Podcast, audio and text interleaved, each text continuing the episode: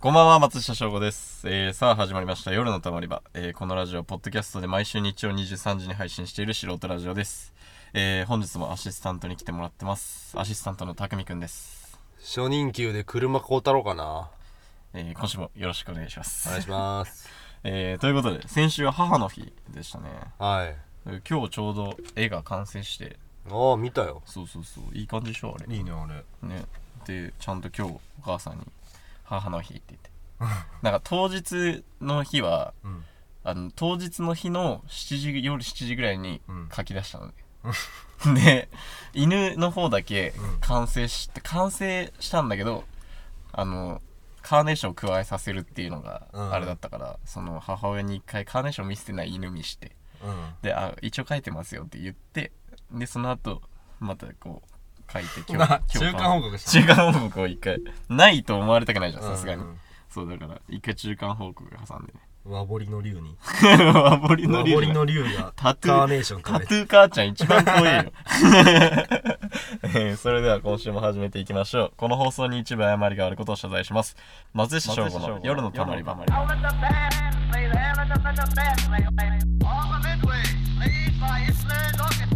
改めましてこんばんは松下翔吾です。ね、えー先週5月9日が9日9日じゃない9日。9日。5月9日があの放送日だったんですけどうん。5月9日オーストラリアでこんな事件が話題になってました。今年？今年。うん。この前さっき。さっきじゃねえよ。えー読みます。オーストラリアビクトリア州ベントリーの路上で現地時間4日。あ4日だった午前3時半ごろメルボルン在住の30代の男性が車を駐車しようとしたところ2人の車両強盗犯に襲われそうになった。1人はナイフを持っており男性に財布と車の鍵を渡すように脅してきたという。男性は仕方なく言われた通りにヒュンダイヒュンダイ製 i i30 の運転席から降りた。2人は車に乗り込みそのまま逃走を図ろうとしたがなぜか車を降りてその場から走って逃げたそうだ。ビクトリア州警察では男性の車はマニュアルトランスミッション車だったため、えー強盗犯はオートマチック限定免許しか持っていなかった可能性があり車を始動させる術を知らなかったものと見ている。めっちゃおもろくないバカじゃん。金出せ。あと車の鍵出せ。で「って言って逃げてでガシャン乗ってでこれってどうやってやるの？お前ミシおマニュアル持ってる？みたいないや持ってない持ってない持ってない。えどうする？どうする？どうする？逃げようか。まあ反抗する時も焦るだろうしいねやいや下調べ薄すぎだろこれ。普通にやばいでしょオートマ限定会社まあなんかおい免許出せ。っつってなんか3つあんだけど下みたいな。何これ知ってるみたいな。あったらしいっすね。俺らオートマ組？オートマでしょ、ん。オートマ俺もオートマんま話せないんだけどさ。うん。ギアとか知らんけどで俺らは強盗はできないね、うん。うん下手に車にだからグラセフ グラセフ感覚だよねこれ。グラセフバーンって開けて出さし出さ したけどでも運転できないんでしょ。おい。おい中でそんなこと起きてんの。ずっと丸ボタン押してするのにごい揺れててる。エンジンはかかるんだけど。その後が。その後ができないのねなんかおもろいニュースだなと。思ってまあでも今日は5月16日なんですけども5月16日がなんと旅の日らしい。どこもじったの？これね文字るとかないだろ5と1と6で何もできない。旅って2文字なのにさ。確かに。もう数字3つ出てきちゃってるから旅。516だからホイコーローの日とか。こコーローで。コイローホイコホイコイロー516だと何できるのかな。漢字とかあるからねそういうのって。そうだね。なんかなんだっけな？あの10月1日であの武士の日みたいな。あの武士の死がさ10と1みたいな。そういうのあるよね。土の日とか。うん。そういう系じゃないんですよ。それだったらいいんだけど それその文字ってなきゃダメなのやっぱ記念日は。うんダメだよ。えー、なんかそのなんでね5月16日かっていうと、うん。えー1689年にあ違うこれあれガガーリンじゃないか。俺それ仕事中ずっと正吾の離れないんだよ1900有利語代わり正吾が出てきた頭に。いいと思うなんでだよ。急に来るのよ。あそう。なそう。の急に急に。1900ちょっと有利語代わりそっそこがそこが流れる。ユーリガガーリンが。あの「スター・ウォーズ」のさうん。あのあの始まりのなんか「ドゥーってさ惑星のさ字幕流れてくじゃん。うん。あんな感じで正吾のさ あ俺のユーリガガーリンのねあ吹き替えがね。出てくるんだよ。吹き替え版ユーリガガーリンがね。そうどうしても。で5月16日は、えー旅の日ということで1689年5月16日に、えー松尾芭蕉が弟子の河合なんだろうな河合空。調べとけ。それなそう調べとけばよかった。河合さん松尾芭蕉が弟子の河合さんと、え 急に小僧感すごいけど。ーうんうん。バイトもだからバイトで バイトバイトと一緒に、えー奥の細道への旅に出発したことにちなんで旅を愛する作家や芸術家などによって構成されている日本旅のペンクラブが記念日に制定しております。うん日本旅のペンクラブっていう まあ通称旅ペンとも呼ばれてるんですけど。旅弁クラブ？旅ペン旅ペンたちがだからその決めたっていう。ちょクラブ行こうぜって。多分河合っちがバイトの河合っちも多分そのメンバーに入ってる創設メンバーに。元常連だったみたいな。うんめちゃくちゃすごい人だったらどうするこの人？河合っち俺だカツオ感出てきてんだけど。わかるわ。わかるわかる丸坊主小僧いるわ確かに。河合っちの日なんですよ。河合っちの日なんですよ5月16日。でだからちょっと旅の話をね、うん。あのしようかなと思って。なんかいつか出そうと思ってたけど、なんか意外とその日にちなんだ話をしたいじゃんやっぱ。そうだね。そうだけど今回旅の日ということでやっとね。でも今回、えー話すのは多分前やってた「 My Radio Is Bad」でも話したその1回目のヒッチハイクの話。うん俺多分計5回ヒッチハイクしてで1回海外に旅してるから、うん。旅のストックが何個かあるじゃん。あと藤若とか。そうね。そうそう。その中のまず1個目、うん。まあ長いし1年。1年とか1年で終わるか分かんないけど。ま あ小出しにしていって。そうそう。小出しにしていきたいじゃないですか、うん。だから第1回ヒッチハイクをまあ話していきたいと思います。だから俺一人ずつメモしてんのそのあ乗せてもらった車の人とどこからどこまで乗せてもらったかみたいな。豆な人ね。そうそうそう。なんかお忘れたくないじゃんやっぱ。まあ乗せてもらったっていう以上、そうだね。うん。そうそう。そうだからあの覚えてるんだけどその じゃあ1回目1日目の工程から話させてもらいます。まずあのヒッチハイクってうん。あの関東の人だったらもう洋画のマックなの絶対。ああ有名なんでしょ？そう。東京インターのマックが一番そのヒッチハイクスポットって呼ばれててうん。でなんかとりあえず1回目だから多分そこじゃないときついだろうなってその辺で家の前とかでやるの恥ずかしいじゃんさすがに。でどのぐらい捕まるかも分かんなかったからうん。そのマックにいたらうん。でケントに送ってもらったの。うん。あの俺らの友達のケントってやつ。でケントにも送ってもらってちょっと 1, 一台目いるまでさちょっとまだいてよみたいな。寂しいからみたいな言って。捕まんなかった時ちょっと怖いじゃん。そうだねそうしかも雨降ってたの確か。あ雨だったそうなそうそうそう。でそれででその待ってたら、うん。その俺より先にヒッチハイカーがいたの。ああそう。そう。そのヒッチハイカーがあのなんかや頑張ってたの。カッパ着て、びっしょびしょになりながらうん。段ボールに行き先書いてて、でな俺も途中から傘さしながら スケッチブック持ってこうやってえー、ってやってたね。でそしたらその人と話すようになってで結局その人が捕まえた車に俺も同乗させてもらえるようになったの。おとりあえず高速乗らないとサービスエリアとかで捕まえれないから遠く行く人は無理じゃん。うん。ねだから俺の最初のヒッチハイクってヒッチハイカーと乗せてもらった人2人だったの。ああなるほどね。カップル。そう、うん。カップルかなんかだったの。よでそれで静岡の藤川っていうとこまで行ったの。まず1年目。結構行ってるじゃん。行ったね。そう。でそこで降ろしてもらってその俺と一緒にいたヒッチハイカーのそれ匠くんって言うんだけどおその後一回飲み行ったんだけど。おあそう。そうそうそう。でその人とバイバイって言ってでその後、えっと藤川のサービスエリアにスタバがあってうん。そのスタバに並んでるなんか中年のそのちょっと太り目の人がうん。なんか乗せてくれてその人愛媛出身の人で、うん。その人が牧之原っていうサービスエリアにうん。まで送ってくれて、うん。でそっからはあの牧之原に結構長かったねその牧之原ってサービスエリアでかかったんだけどその時改修中で。でなんか全然人が来ない。うん。で雨だったし。でそれで結構1時間ぐらい経ってやっとそのヤンマーとウッチーに乗せてもらったの。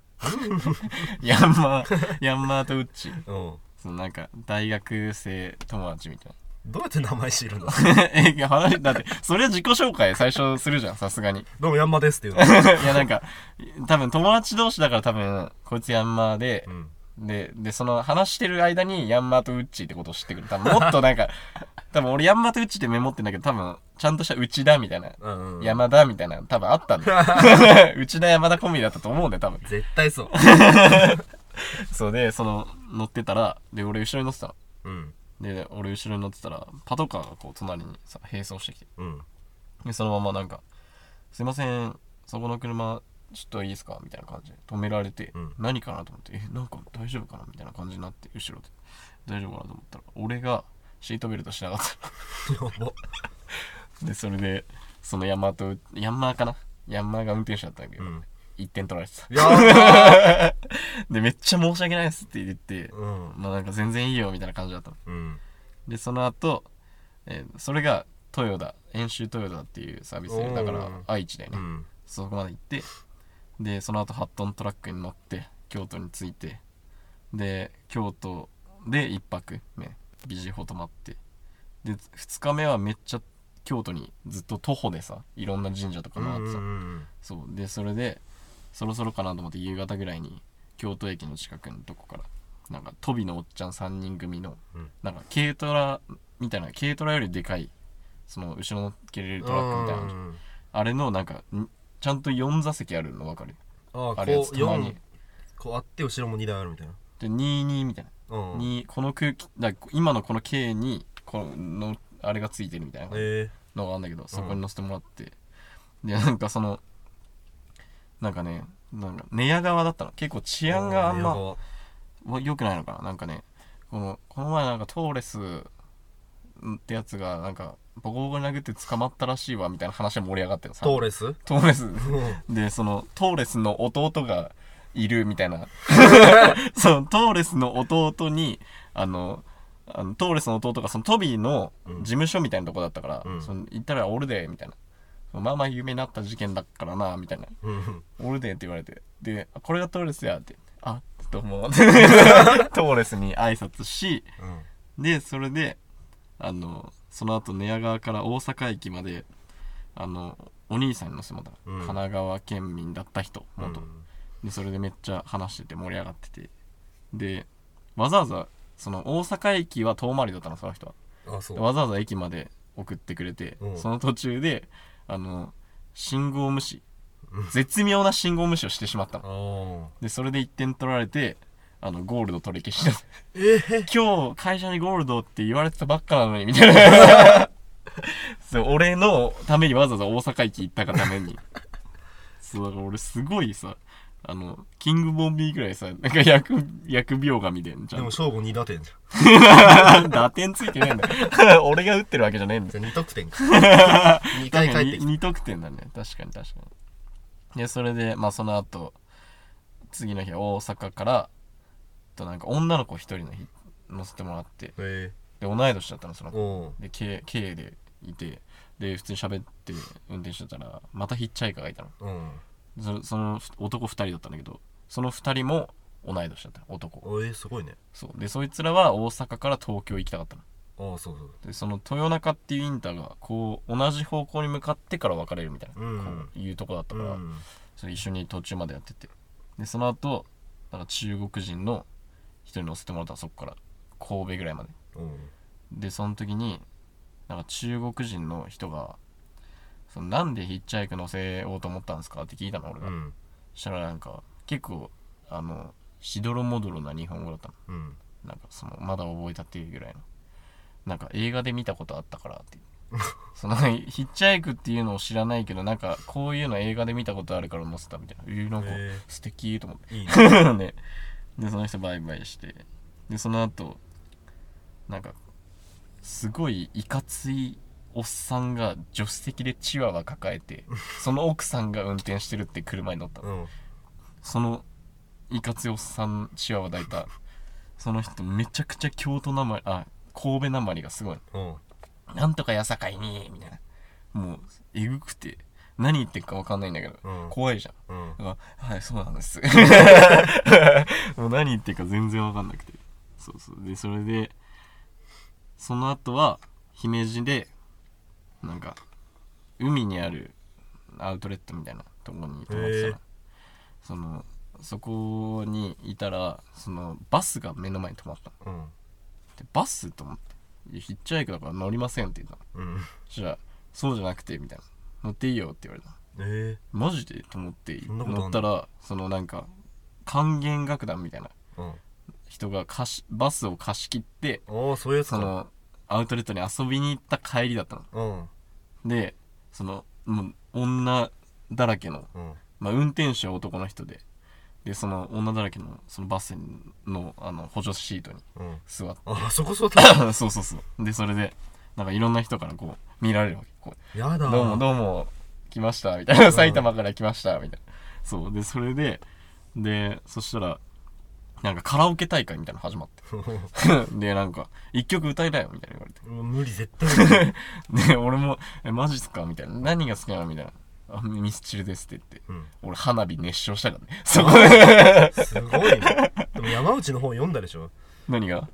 いやいや時系列逆なのあれ起きてんだって2000行ったのいつだっけ？2017とか18とかでしょ、だから。あれを本読んで、うん。それだったら山内の本なんだっけ？あれだよ。遠足でうん。なんかここで歌っとけば4件組に入れるって 歌ったらいじめられた。そうだ。えルナシーだっけ？るらしルナシー。いいじめられた。そうだそうだ。それ見てたら歌ってないわさすがに。でしょ。うん。いやでもなんか意外となんかでももうその状況になったらさ別に一人だし別になんかそんなまあいやいはずいなってちょっと思ったけどまあいっかって思ってたの。うん。で歌ってでその人たちと姫路でバイバイしてでその後にその後どうしたんだっけな。あそっからだから徐々につないでってあの呉とか広島の方まで行ったの。うん。で広島で泊まり広島で泊まった宿があその時ビジホとかさゲストハウスとか泊まってて、うん。でゲストハウス泊まったら中国人とあアメリカ人がその今みたいのにいて。うん。でまあゲストハウスだからさその時コロナとかないし普通にいっぱい来るよ、うん。でその人とあの異国交流会してたっつってえで俺は日本語しか喋れないじゃん。まあ英語はその受験英語ぐらいだったらちょっと理解できるけどでも普通に英語喋られたら無理なの。絶対無理だよね。でその中国人が日本語英語いけんだよ。だから通訳してもらってた。ずっとでなんか明日どこ行くのっつったらなんか結構なんか広島に来た割になんか変な島に行くって言ってたポニョ。ポニョの。ポニョ？ポニョのなんかモデルになった島に行くって言ってたその外人が。ええと思ってそんなあんだと思って。でまあその次の日になんか山口のの方行ってたんだけど、うん。その山口で乗せてもらった老夫婦がその種田三等家がここは有名だからって、だ誰ですか？って言った。らその周南市だったかな？周南市かなんかで周南市っていう市があるんだけど、うん。種田三等家が有名だからって誰ですか？って言って。まあ老夫婦なの。うん。でほ本当にわざわざ遠くから来た俺をもてなしたいうん。気持ちで。う、ん。でそしたらなんか自由俳句を書く人もうん。でもなんか知らないけどそのおばあちゃんふおじいちゃんおばあちゃんと3人で種田三等家記念館みたいなの行って。行ったんだ。でこう詩を見ながら、うん。なんか「ああいいですね」みたいな「ああへえこういうのあるんですね」みたいな。でまあなんか最終的にはまあなんかあんまなんかこうむずやっぱむずいじゃんそういうのって、うん。なんつうのなんか。でもそもそも知らない人だし、ん。その今まで知ってたらなんかさあああれあの種田さんとかみたいになるけどその知らない人だしでも後々調べたら結構有名というか。えー、そうなんだ。なんか自由詩人自由俳句といえば種田さんとかみたいな、へー。なんかすごい人だったらしいんだけど。自由俳句ってなんだよと思って、うん本当ねいやうんなんかもはや俳句じゃないの五七五とかじゃないから。そうそうそうそう。だからなんか「んん？え？みたいなななるんだよね。でその後になでも山口の人は本当になんかねおすすめしたいみたいな人が多かった。あそうなんだ。だからなんかウイロここのウイロは防府防府って防府市っていう市があるんだけど、うん。ここのウイロはマジでうまいからな買ってったらいいよみたいな感じ。でお土産買わしてくれたりとかなんかここの山賊焼きは行った方がいいよみたいな感じで連れてってくれたりとか。県民性で？そうそうそうそうそう。山口はなんかで、まあ、総理大臣一番輩出してるから、一番輩出してるだけあるわあれは。あ やっぱねあのまあ優しさが違うね。あ そうそうそう。でその後はなんか東京でバンドやってる人のお父さんみたいなのがうん山口から福岡まで連れてってもらってうん。終了したね。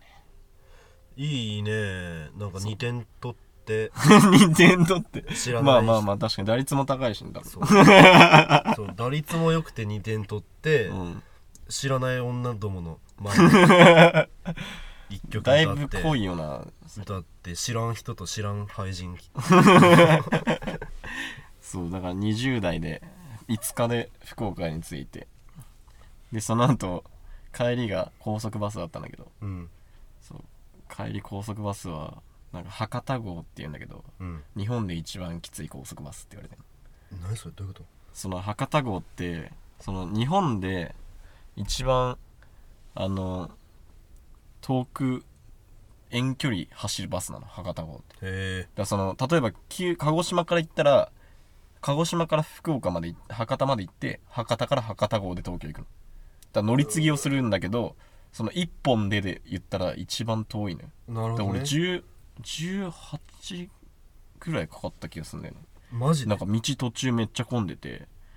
で多分15とかでつ10いくつかかるって言ってたけど結構ね半日以上かかる予定だったけどもっと遅くなってうん。もう帰ってきた時になんかもうもう体がさもう痛くて。バスはきついよ。そうそうそう。マジできつかった。そのバスが一番きつかった。ねだそのベトナムでもあのバス乗ったんだけど、うん。それも半日とかあななんかそしないけどそっちの方がきつかったね。片方の方がきつかった普通に。そうそうそう。ね皆さん乗せていただいてありがとうございました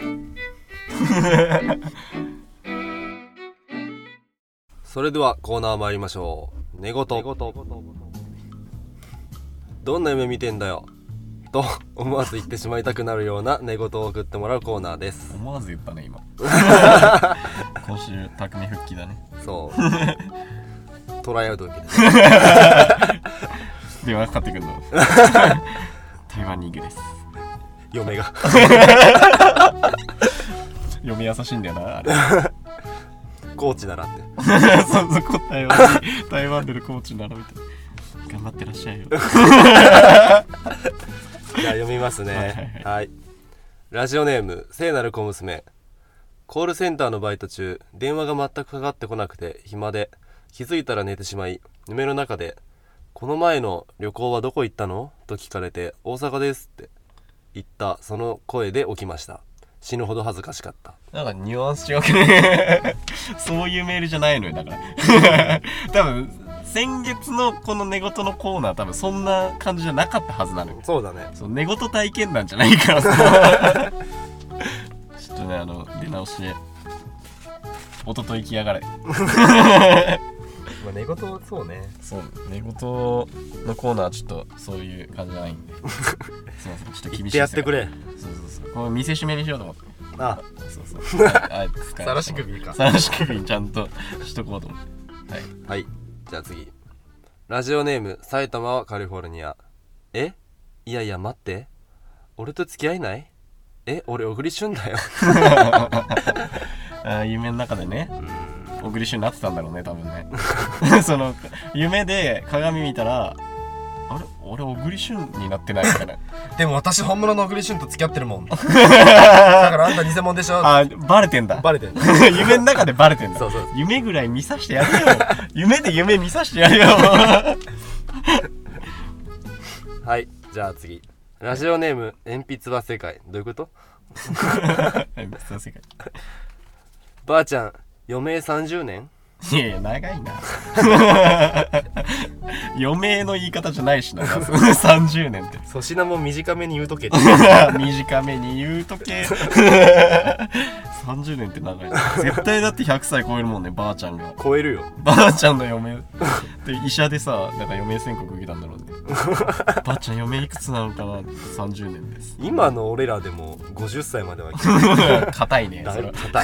硬い長って言っちゃうよ 失礼だけど。な はいラジオネーム教頭先生。え円が使えないんですか？日本なのに。ウォンウォンで払ってくださいって。つうかこれ教頭だからさうん。その円ってあっちかと思った。ああそっち？サークルの。サークルの方ねだから元数学の先生で教頭先生になって。いや多分円円って。円通貨の円通貨の円か。円が使えないんですか？そのキャッシュレスの世界かもしれないしね。夢はもうキャッシュレスになってんのかみたいな。はい、えー、ラジオネーム時はワイナリー。いい加減ん？いい加減夢から出てん？大丈夫ですか？ラジオネーム時はワイナリーテイク2いい加減夢から出てだん。夢から出してよあれこれまた自由契約じゃない？やばい。ラジオネーム時はワイナリー。いい加減夢から出してよ。あーもうかすんだなもうこの夢。あーごめん。電話する。でも夢から出られないんだろうねうん。多分インセプションみたいな映画の。あ見た？ー見てない。ああって見てない言ったけど。そう。インセプションなんか夢が30層ぐらいになってて。そのトリガーがないと夢ってわかんない。夢夢を操って相手の潜在意識に入り込んで相手と交渉するみたいな。相手のなんか隠してるものをなんか取り出すみたいな謎の映画なんだけどトリガーが必要なの？そのなんか握手すればいい30の夢とか行くとどれが夢か分かんなくなっちゃう。ああそういうことね。夢開けたと思ったら2層目の夢に戻ってただけだったりえー、とか面白そう。そうだからそのためになんか駒がそういその主人公は確か駒をトリガーにしててうん。夢で駒回してその駒がちゃんと回ったら現実だで回んなかったらこれは夢だっていうトリガーにしてて。えだから多分そのトリガーをねおすすめしたい。時はワイナリーさん そう。駒とか使いねえラジオネーム社内チームマックスさん。なんでこれだけ3ついてんの？いやじゃそういうラジオネーム。あそうなの？ごめん初めて知った。じゃあ読みますね、はい。2025年？だと？あれ？マジ夢の世界に？に2025年だと？ー、そっちか。うん。2025年だと？ねあさあそういうこと。俺は冷静な方だそう。あだと何？みたいな。2025年だと何なのよ。器の大きいあそうだね。ーそういうことねねその夢で夢に飛んででも2025年ってちょっと弱いよね。近いね。近いからもっと2060年とか分かるけどさ。だからちょっと冷めてんのか。2025年だと。たった だった。弱いな夢にしては。夢で言ってるんでしょ。もっと言ってよ。えーということで今週のコーナー終了です。あそういえば匠はだからそのあの前回の寝言でうん。そのレジを服で買う人が好きっていうパンチラインをやっぱ残してったわけじゃん。あみなこそねれそれ以降 みなこ言うね。それ以降なんかありました？ね寝言トークは。いやアプリをさその翔吾言ってたじゃんあスリープマイスター。そうそう入れてさ、うん。実際に自分でも使ったのね。はいはいはいはい。でも俺言わないのよ。おいびきもかかないのうん。つまんなと思ってえー、あマジ？え寝言オンにしないんだよ多分。あそういうこそとでさ美奈子にもさううん。あのこっそり使ってさ。うん。ああるあった。すごいのそれはあった？そう。美ちゃんと録音されてた？そう。あーじゃでも寝言は言わなくてつまんなかったのね。ああなんかすそう。そうだよね。この間家行ってさうん。あのその日なんか彼女が体調悪くてはいはいはい。俺床で寝たのね。うんうんベッドがあって俺床で下で寝ててなんかそう体調悪かったのね彼女、ん。それで彼女が「あーうあ夢夢入ってても落ちた匠が落ちた。何？俺今日床だよ。落ちたとかじゃないもん。もう初手からもう床におるのに。匠が落ちた。何が起き何？いやマジ何なんだろうね何なんだろうと思う。受験期ならさ落ちたそれ分かる一緒の高校を受けててそうそうそうそう、はい。で就活の時なら落ちたとか。何もないしさ。ベッドから落ちたらそれも考えられないでしおょ。もろいね。でも記憶ないんでしょだってみんなこ。そう翌日行ったらさ、うん。体調悪くてうなされてたよっつって。ううん。でこう今言ったのを言ってたよっつったら何それ？多重人格やん。もいるよね。ううん。もう一人。うん寝絶た時対いる。に寝た時に出て絶くる。対いる絶対いるよマジで。気をつけてほんと。マジもうちょっとねこれあれでしょ？決まったコーナーでしょ？そうだってことは。よ来月もだからみんなこまたうん。みんなこ寝言をお願いします。3すこぶる言うから。本当に。であのアプリはだからあれだよ。音に反応して録音し始めるでしょあれ。なんかあれだよ。アプリ違うのかな？何分後かスタートみたいあ違うんじゃない？な違うのかな？ちょっと後で教えるわ。うん。ということで、えー来週のメ、えー来週のコーナーは、えーこちらです、えー目指せはがき職人。先週匠が、えー提案したコーナーです。名前がついたんだ。うん。えー来週やってみていけそうだったら月1のコーナーにしようって。うん。そう、えーこのコーナーの内容は、えーラジオ番組に送ったけど読まれなかったメールを送ってもらうコーナーです、うん。えーこの世に存在する全てのラジオが対象です、えー実際読まれたメールこれから送ろうと思ってるメール読まれなかったメール何でも OK ですみんなではがき職人を目指そうっていうはい。コーナーですね。これはさうん。俺が言っといてなんだけどさうん。俺らがうん。俺らやってる本人はうん。何？自分でエピソードして話せばいい？あそう。だから俺らもだからラジオネーム正吾 それでいいのね。うんいいんじゃない？それで。だから俺らもだから送って読まれなかったらここで言うってこと。ああオッケー。オッケー。じゃあ本名で出すね。うん。だからそれはだからこっち書かない台本に書かないでおくからその時に言ってはいはいはい。俺ら俺新鮮なリアクションしたいじゃん。そうだね。で俺も匠に新鮮なリアクションしてほしいから。蓄えてるよ。うん。ねえあれでしょ？だからメールの送信履歴で見たら大体出てくるよね俺いっぱいねそうそうそう。そうもうめちゃくちゃ送ってるからな最近えー、ということで、えーメールメールを送る際はツイツイッターインスタの DM か番組宛てにメールを送ってください、えー受付メールアドレスは夜のたまり場マーク Gmail.com 夜のたまり場マーク Gmail.com ですえー、たまり場の綴りは TAMARIBA です。メールテーマは Twitter と Instagram で募集しています。ぜひチェックお願いします。ラジオネームを忘れずに。忘れずに忘れずに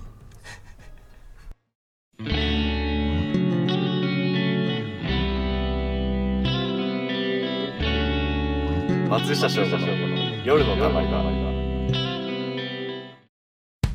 夜のたまりは今週もお別れのお時間です。ということで、えー俺的にビッグトピックス今週、あの、RP が M1 キングオブコントに出ることを発表。